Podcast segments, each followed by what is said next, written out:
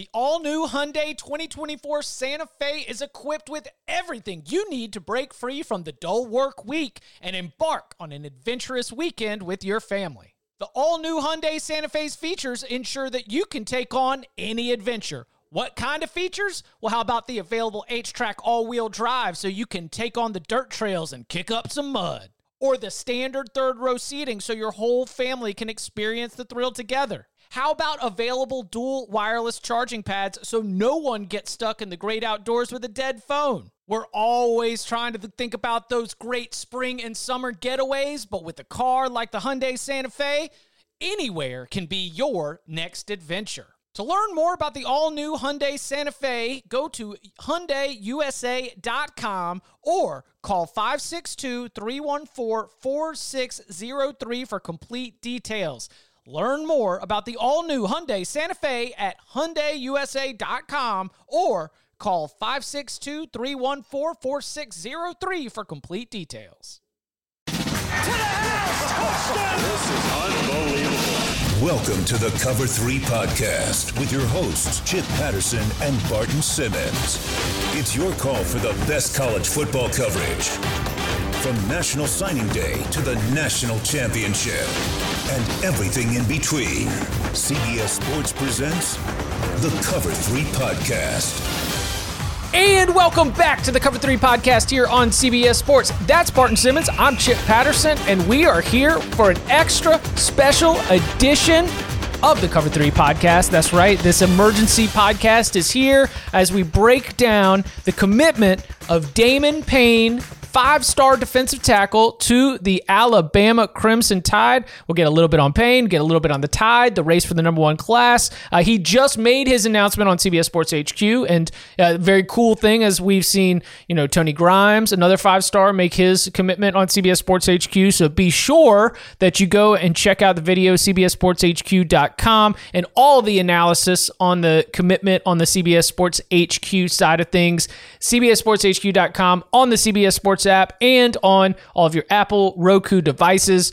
Barton, Damon Payne, five star in the 24 7 Sports composite ranking, number 14 overall prospect, uh, coming out of Michigan, going to the Crimson Tide right here. I guess f- for starters, let's go with Payne. What's been some of your uh, analysis here? Because I love one thing that you've explained on a previous podcast that what has been different about this particular cycle in the rating uh, and the ranking of these players is that you've really gotten to dig into tape.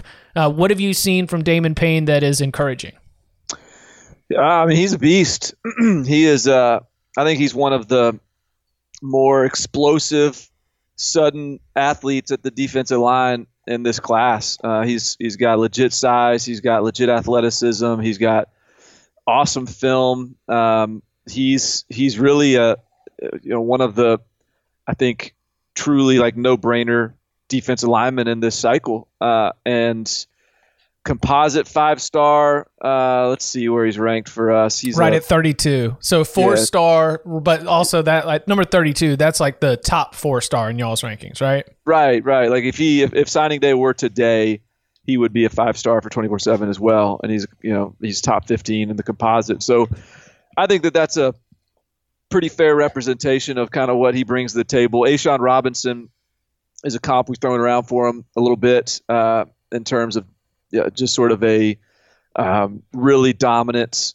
interior guy that can play a couple different spots, fits in nicely for that Alabama system. So uh, not not like no, no doubts here, nothing nothing to question, nothing to, to parse in terms of what kind of impact this guy can have. I mean, he's he's an elite elite talent, and you know, I mean, Michigan guy, Midwest kid, just sort of adds to this continued Alabama national push. You know, they got a Michigan kid, they got an Ohio kid, they got a Mississippi, Louisiana, Georgia, Texas, Florida, five from Florida. Um, you know, that's just it's uh, it's the necessity. You know, that's where they're going. Alabama's recruiting everywhere, and this is a this is a big one. The uh, other schools that were in the running um, were Kentucky, Arizona State, USC, and this what the twenty four seven Sports crystal ball had it really gone pretty much flush Alabama in the days leading up to his commitment. What'd you make of the fact that this, you know, out of Michigan defensive lineman prospect? doesn't really have, uh, you know, I mean, no Big Ten schools here near the top, not a, not a real, uh, no Michigan right there. Is there like what's what happens to be the the connections or, or the lack thereof that allows for for that kind of that kind of grouping of finalists?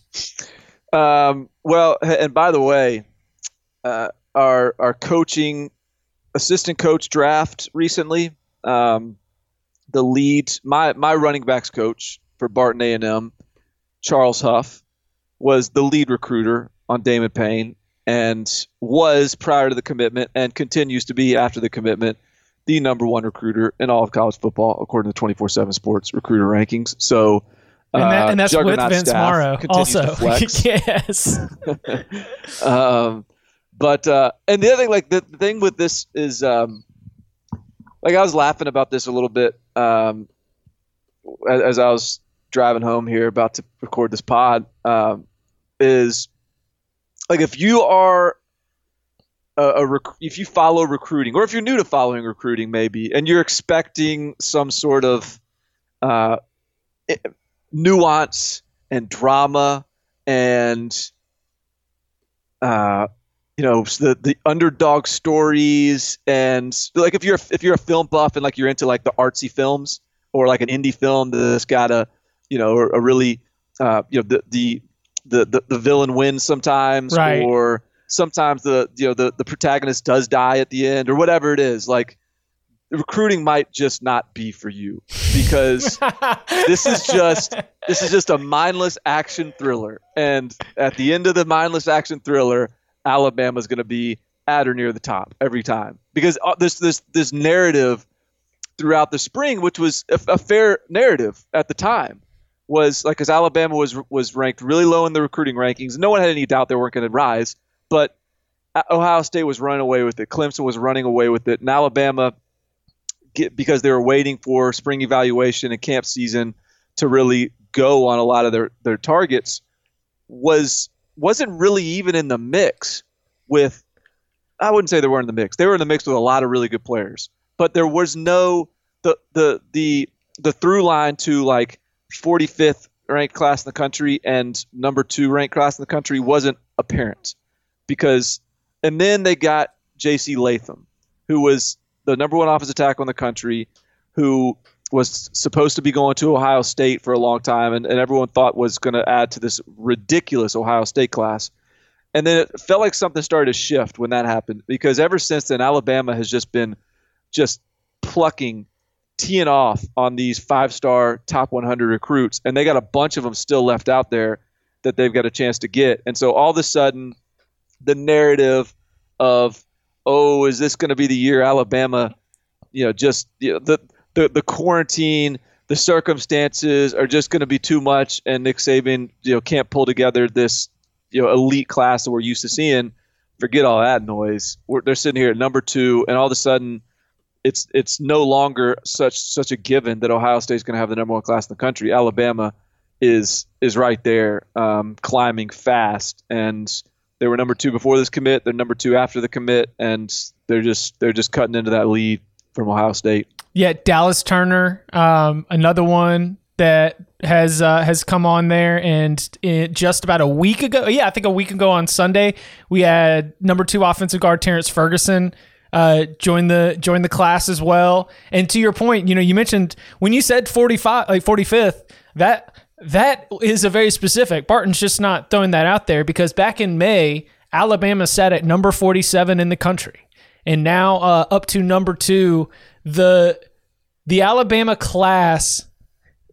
Do you believe that the Alabama class is going to chase Ohio State down? Because I think that with now that that has been framed here, we have to realize that Ohio State has also been blitzing uh, through the at least you know with the class calculator and everything else they've been blitzing through the rankings and pulling away with that what does that look like for alabama who you know as you obviously know and mentioned uh, still have a lot of work left to do and traditionally have always been in there with some of the best players right until the very end. So the average star rating isn't the be all end all for identifying who has the best recruiting class because there's a lot of ways that can be manipulated and be misleading but um, it is a good sort of indicator as to maybe what's what's to come as other classes catch up in a number standpoint and and just sort of give you uh, some information in terms of just sort of the pacing of the class. And Ohio State, the number one class in the country right now, um, is has 19 commits with an average star rating or an average uh, composite rating of 94.94. Um, Alabama is only has 15 commits with an average star rating of uh, actually I'm not even sure I hadn't updated yet since this commit, but it's it's probably around that, upwards close to 95. And so as we look at this class, like the point is like this is when you look at Alabama, what's left out there on the board for them. They have the 16 commits now. Um, other guys that they could land realistically, Amarius Mims, five star offensive tackle, uh, Maason Smith, uh, Quincy McKinstry, uh, who's top cornerback in the country, Jason Marshall, number two cornerback in the country, Brian Thomas, uh, top 10 receiver. Like these are all guys that are realistically in play. And so, yes, there, there was a time when it felt like this is just a foregone conclusion. This year, Ohio State has the number one class. We'll see who gets number two. And then J.C. Latham committed Alabama. And now I do think there is a legit kind of race on our hands for the number one class. And that's not to say there's some others that can't join in too. You know, there's there are some you know Oregon sitting up there at number three in the country right now. Um, they're not quite pacing the same way those others are, but you know LSU, um, Clemson still got a really high average commit. I'm sure Georgia's going to make a strong run as well. So there's uh, there's plenty of movement still to go, but it's it has to me uh, seems to have you know kind of position this thing into a an Alabama Ohio State battle now for number one. You could also make the argument that college football in general is not the art house of sports. No, no it's not. It, I mean, eh, if you're looking for the art house of sports uh, or college sports, uh, I, there's probably a better example than this. But I mean, the NCAA tournament allows for some Cinderella stories. Correct. I mean, it, you know, there's there's some dips and turns, but we've talked about this a lot. I mean, that's why like we're that's why recruiting matters. Why recruiting is important is because the most talented teams typically win, and there's upsets and underdogs and all that. But the last team standing at the end of the year are, are typically the teams we thought would be standing at the end of the year, and recruiting is no different. Do you think that for Alabama's staff and you know your Barton A and M's uh, running backs coach, obviously leading the way on this one? Do you think that this Alabama staff ha- settled in a little bit after we underwent? I mean, Steve Sarkisian obviously was a a name that cycled up in the last uh, last spin of the coaching carousel, and you know he because of his own experience could end up taking a job elsewhere.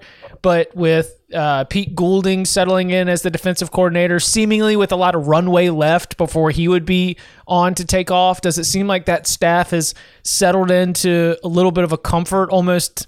You know, a, a new, ready to rock out here for the next two to three years. Try and try and make another run in a national championship. It, yeah, I think it does. I mean, you've got.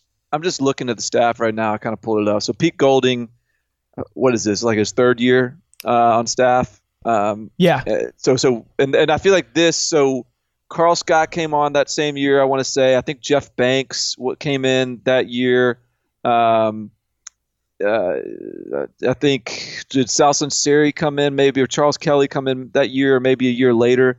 Um, it, like so we got so so you have these the the new blood of like Pete Golding, Jeff Banks, Charles Huff, who's a stud recruiter, Karl Scott, and then you have a little bit of the old the old Kelly head and type, Sunseri, Charles, yeah, um, and and and um, uh, probably fits that mold, um, and so yeah, it feels like there's a little bit of a um, I don't know the right balance right now. Sarkisian is certainly like look, it doesn't. I'm not gonna say it doesn't matter who's the offensive coordinator, but as long as the guy doesn't screw it up, like they're going to be good on offense, and Sarkisian isn't going to screw it up, and um, and he might, you know, he may very well be a great offensive coordinator. I'm point being is like he's he's certainly good enough, and they're recruiting. They've got like their aces that are that are settled in as recruiters, and you've got you've got your old heads that kind of know how how how Saban likes it done. So after a few years of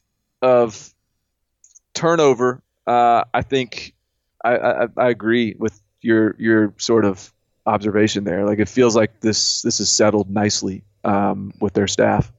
And then it's uh, it's one of the reasons why I might be on Angry Alabama to win the title in 2020.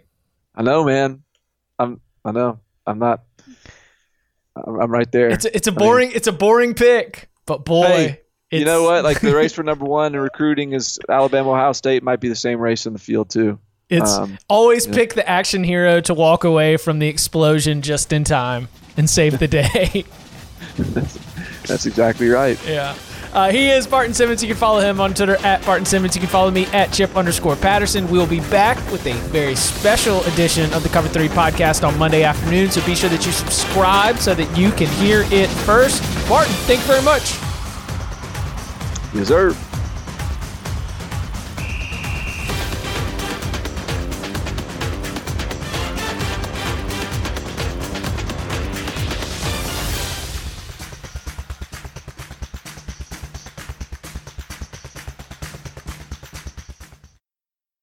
The perfect combination of versatile athleisure and training apparel has arrived. Thanks to the visionary minds of New Balance, Clutch Athletics, and Rich Paul, the designs reflect the heart of the athlete and the spirit of the community. With rising defensive football stars Will Anderson and Chase Young on the roster, Clutch Athletics brings the best innovative gear to all athletes, giving them style and performance on and off the field. Learn more and purchase Clutch Athletics at newbalance.com.